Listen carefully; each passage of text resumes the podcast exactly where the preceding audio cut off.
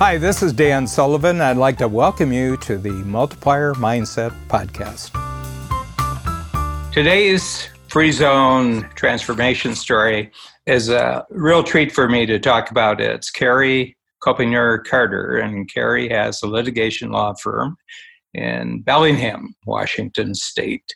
What I was so happy with about the story that Carrie told us was the fact that it was the strategy circle, and the strategy circle is what really started Strategic Coach. And that was a thinking process when I was still a one on one coach. So this was back in 1982. I had been coaching for about eight years, up and down, some good times, some bad times. And part of the bad times was that every time I sat down with someone to help them plan their future, it was like starting from zero, starting from scratch. So there was no multiplier, there was no buildup of knowledge or process that I could see. And then, almost like magically, in the late summer of 1982, early, I think it was October, it all came to me. Everything I'd been doing for eight years took the form that what you do is you get them to establish a time frame. A lot of them use three years, and then they write down everything that's going to be true. Then come back, entertain all the obstacles, write every obstacle, and then take every obstacle to create the game plan. And from that moment on, I went 10 times in six years, same amount of time, 10 times greater income. And I always love it when strategic coach clients use the strategy circle for a big project. And the big project in Carrie's situation was that she had complete turnover of her entire staff, which is not that unusual in the litigation law firm field. And instead of going back and doing it the same way she did it before, she decided to change and she learned the strategy circle in her very first workshop.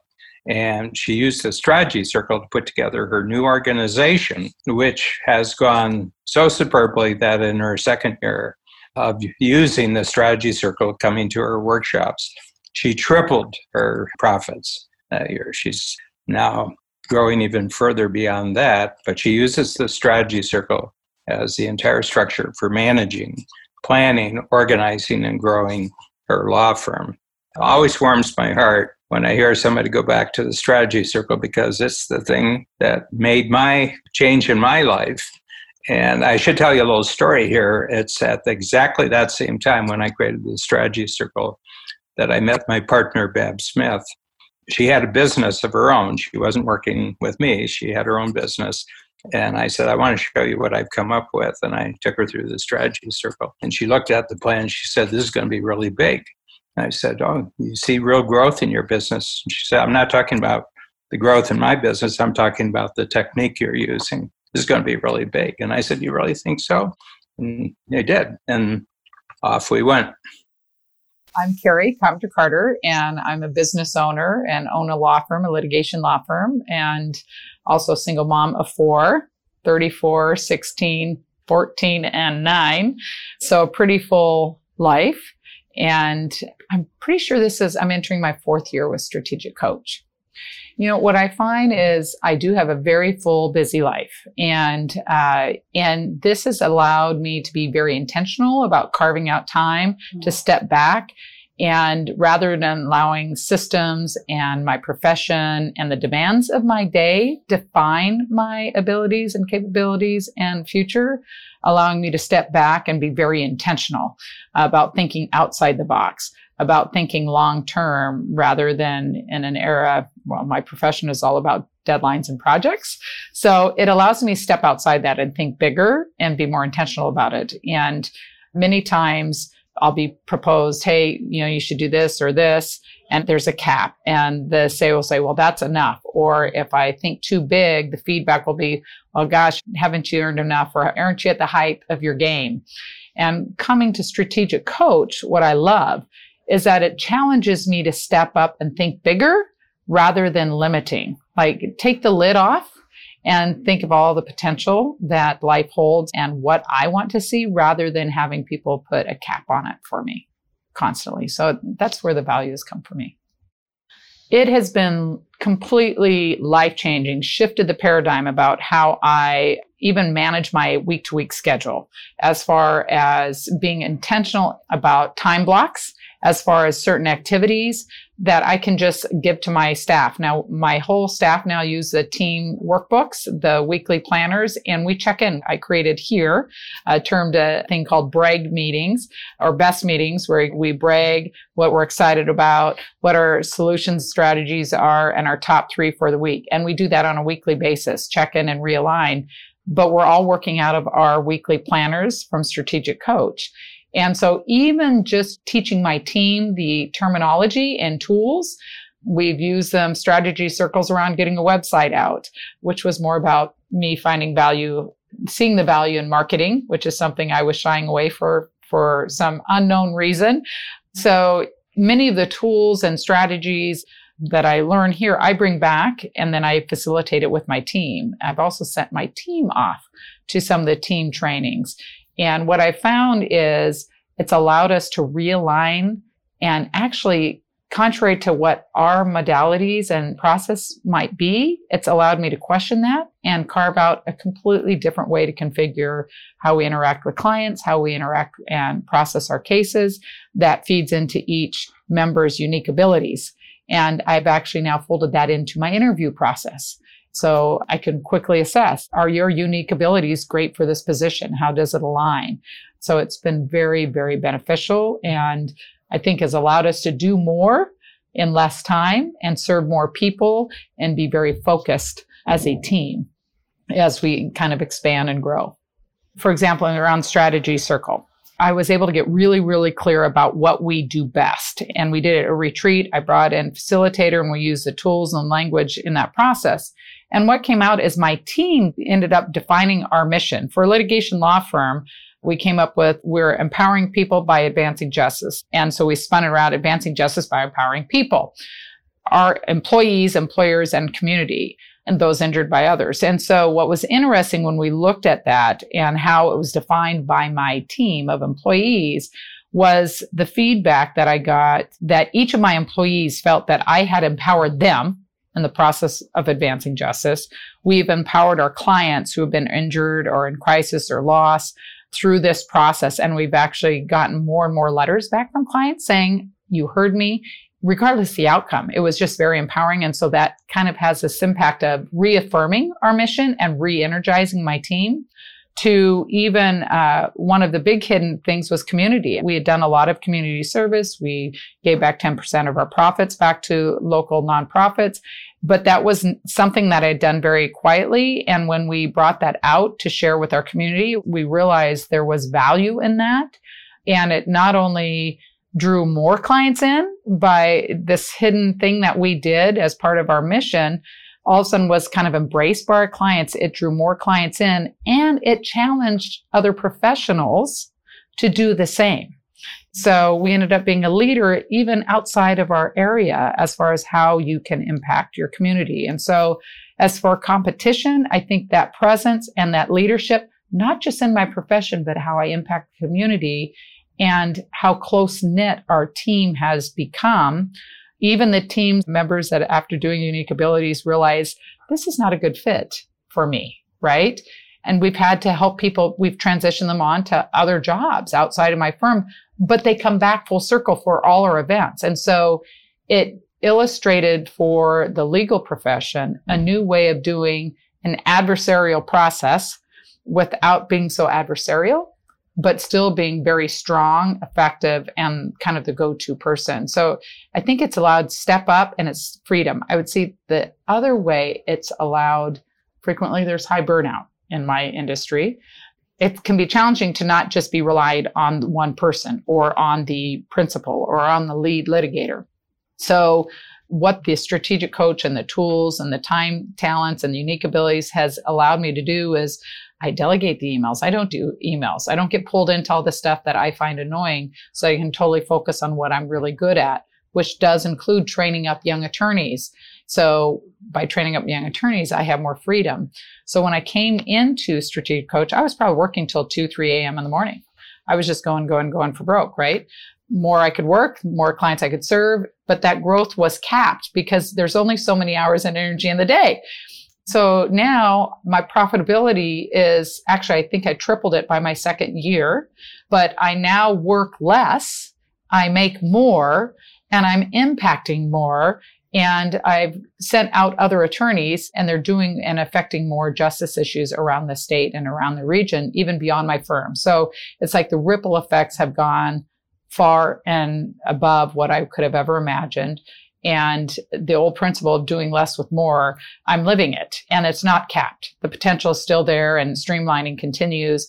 But each time I come back, I'm able to look again, like open the box again, be intentional from 50,000 feet and say, okay, where are we being inefficient? Where could we be more efficient? And all of a sudden employees get to work less and they get more freedom. And then that kind of feeds where they don't want to leave. They're bought into the mission and it builds that energy and excitement, which obviously benefits the clients. And then I lead it for my kids. They see that.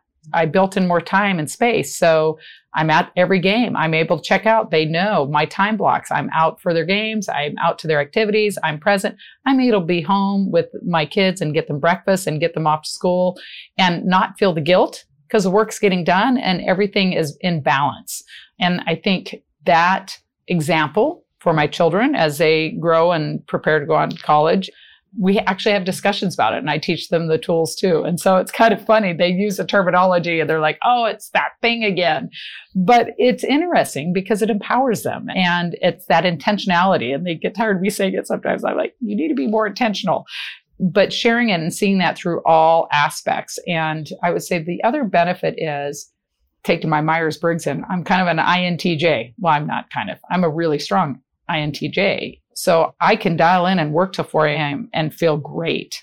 But the ability and having the value of connection and being able to connect with other like-minded individuals and then be able to step away and process it and have them, you know, similar mindsets come back and say, okay, what about this? And have a little bit of accountability to make sure I don't go back into that tunnel, churn and burn, and that I still have like-minded people challenging me to stay connected, build those connections. And I would say now, I mean, I'm partnered up with an individual who's been in strategic coach, I think going on 12 years now. And I uh, get together quarterly and do check ins and other strategic coach participants that I've got three, six year relationships with that we do these quarterly get togethers and challenge. And so it creates this network of support and feedback across different professions, but it allows me to get off the track because I was on trial lawyer boards and state boards and national stuff, but it allows you to get outside your industry, outside your mindset and the constraints that exist in any profession. And that's where that as it ingenuity begins, right? And all of a sudden I'm transferring things from other industries and other modalities into our profession. And it's so freeing. So that's why I keep coming back. I probably came into the program hating change. I would actually verbalize, I hate change. I just hate change. So every time I'd come up to a change, I would dig my heels in and I would just, every ounce of energy in me would be trying to avoid the change and fighting it. But it has flipped my thinking, which is a term I used earlier today, flipping my thinking about that change as an opportunity and looking at every change as an opportunity for growth, expansion, or increased efficiency rather than just going through the motions. So when I look at one of the big changes and focus, having balance with focus. So I was getting vetted for a judicial position, which would have pulled me out of the entrepreneurial track and put me into a fixed position. I was fighting it, but what I found was because I was not intentional about going through that strategy. I did not do a strategy circle for three years on that. And what happened was it created instability in key employees because they were worried I would get that appointment. So I left this pending thinking I'm not going to deal with this pending potential change. And the employees got upset and I ended up going through this massive change. I kind of had this self-fulfilling prophecy of I'm going to make sure you deal with change. So I had a 100% turnover of all key personnel. I was probably one step from just close the doors and move on and take the bench because this is just way where work that it's needed. But what was amazing was through that process, the feedback, it forced me to be intentional, go back, do that strategy circle. And I actually brought in extra coaching to work through what is this that's coming in and can I close the door on it and remove it, that distraction and that lack of focus in the employees and the turning, I got the feedback using some of the modules, getting feedback of where are my strengths and getting honest feedback for myself as a business owner, as an employer, and as an entrepreneur in the legal industry. And I was able to get that back as well from former employees and other leaders it allowed me to redirect and almost reconfigure and build slower, more intentionally with right people in the right positions and focusing on their strengths and feeding into those strengths and then redefining the process to fit the people that I knew were part of the mission, this larger mission. And so I think by not using the tools on that personal deep challenge for myself, because I was trying to avoid change, ended up kind of forcing this lesson about change and embracing and empowering people into their unique abilities. And by doing that, the individuals that were leaving fed in the new employees that came in because they knew they understood what I needed. They saw my recommitment and my focus, and it allowed for this new growth that has just expanded. I mean, now there's big expansion on the way. But even through all of that, rather than getting sucked into and becoming immobile by that fear of change and the turnover, seeing it as, you know, doing that comparison thing where, oh gosh, you know, other people don't have turnover. They don't have that turnover for me was a huge growth turning. It was necessary because that team served its purpose up to that point. And now we we're expanding into a different model that allowed kind of a much more broader impact and growth potential. And so it, again, it made it very easy for me to live on the top side of abundance and focus and growth mindset instead of getting stuck into that comparative and the box that different industries tend to put businesses in. And so I would say that is the lesson. Now I invite change. I kind of tongue in cheek say, I embrace change. Well, not really. I'm still, but I can embrace change because I've now learned you know, over and over that change always comes actually with increased opportunity and growth for me. It is really a flip the thinking perspective on that process. And now I do that. I do the strategy circle. I actually gave it to somebody who says, Hey, you need to sit down and do this and work through this, what you're running up against. So it's bringing those tools full circle. But I think now I've done so many of the different tools. It's automatic mindset. Okay. What's next? What's the possibilities? What's in the way? Why am I not acting on this faster? And calling me out on whatever it is, you know, messages I'm telling myself that are slowing me down in that process. So it's been very eye opening. You will get those opportunities. They keep coming back around, but it's how you handle them and how you move on. For me, the amount of freedom I have gained on my schedule, I kind of joke at one of the examples I've shared is I used to do dream boards every year. I would do dream boards and those dream boards would be jam packed, not an empty space on that board, just jam packed. And my life was chaotic and there was no room and it was like little things would come and it would just be too overwhelming. So now by being intentional about the time blocks and looking at free time and buffer time and booking those and then filling in my focus time around it. This last year's dream board, I joked that there was all this blue space and what has happened is my life is as full as it's ever been, but I have the space built in to have fluidity, whatever curveballs come with life, to be able to be truly fully present and not one step into the next commitment or meeting or whatever, and which has completely deepened the relationship with my kids, deepened relationships and the investments into individuals I mentor, and has allowed me to step out and get even more involved with community and mentoring others. So, yeah, it feeds. It's like that perpetual more freedom, more time to do those things that feed my energy and allows me to do my work much more efficiently in an area that I love and to focus on what I love. And I can delegate the rest. And I don't feel the need to do it all in order to be seen as successful. I can do what is my highest best use with my time and be free for my highest priorities. So it's very freeing.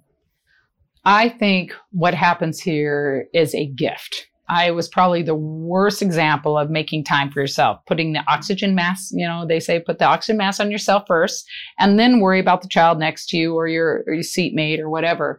And really for an entrepreneur, there's so many demands and so much pressure to succeed and excel and go, go, go, go, go. Usually we're all very high energy and very high functioning. Coming here forces you as an individual to step out put the oxygen mask on and look from 50,000 feet so that you don't end up getting sucked into this automatic, just one foot in front of the other and reactionary, but being proactive and intentional. And the outcome when you're proactive and intentional cannot be compared with anybody who's living in that reactionary day to day knee jerk response. The value on my, and I would say there, and on my health, sanity, and quality of life cannot be exchanged. So for the quarterly meetings I come up and the tools that I take, there's enough review and overlap and accessibility that you can use them and reach out and get the support. How does it factor in? How can I incorporate my team to really help enforce using it day to day? I will say the first year I wished I'd gotten using it faster, right? But it's so much information and you're really retraining your brain how you think and process and it's freeing but it's like learning a different language or learning a different management style. And it's not changing me or how I operate or changing any individual, but it's allowing you to kind of peel back the layers and say, what are you doing because you have to, and what are you doing that you totally excel at?